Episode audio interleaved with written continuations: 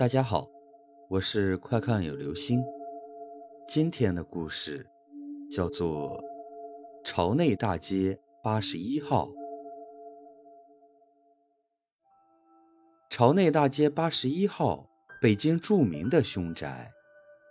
这个名不见经传的地方，居然胜过了一些墓地、废旧的工厂，而跃居京城四大鬼宅之首。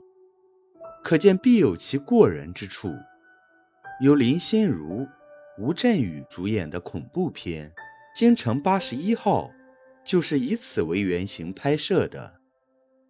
下面我将讲述几个关于朝内大街八十一号的几个传说。传说一：这栋楼是一九零零年左右由皇帝赐给英国人建的教堂。当时和他一起建的，就是王府井的教堂，但是由于工期比王府井那座慢，后来又爆发了战争，这座就停工了。据说在此楼下，曾经有一条五公里长的地下通道，可以通往团结湖，在修环线地铁时被填埋了。传说二，解放前。一个国民党军官住在里面，后来这个军官扔下家眷逃到了台湾，他的姨太太就在里面的一间屋子里上吊自杀了。之后，这楼里面就出现了许许多多奇怪的事情，并且住一个死一个，住一对儿死一双。自那以后，再无人问津。至今阴森的在那立着。每当到了风雨交加的夜晚，或者月圆的晚上，房间里就会传出哭声、摔玻璃瓶的声音。传说三：如果你曾经在夏天某个炎热的时候从这里经过的话，会突然被习习凉意所惊起。这是的确存在的事实。曾经有人做过实验，发现八十一号附近的温度要比离此二十米不远的地方低好几度。至于是否是因为地下有雾而造成的，我们就不得而知了。传说四：当人们提到北京朝内八十一号时，他们不禁都提到了距离八十一号。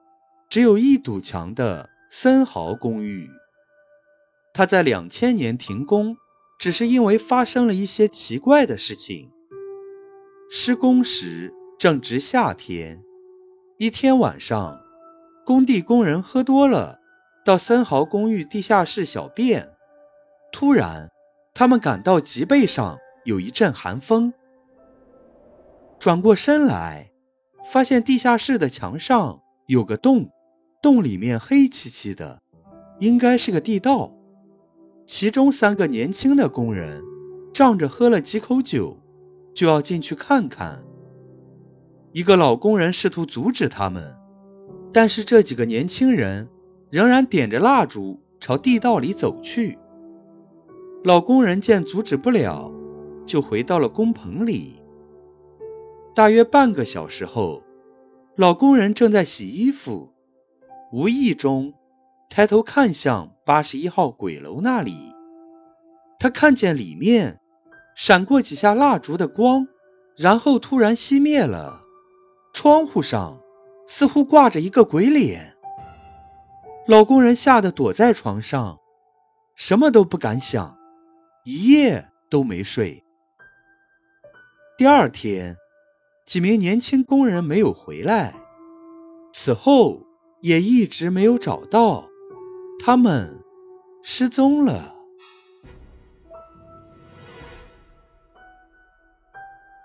好了，这就是今天的故事——朝内大街八十一号。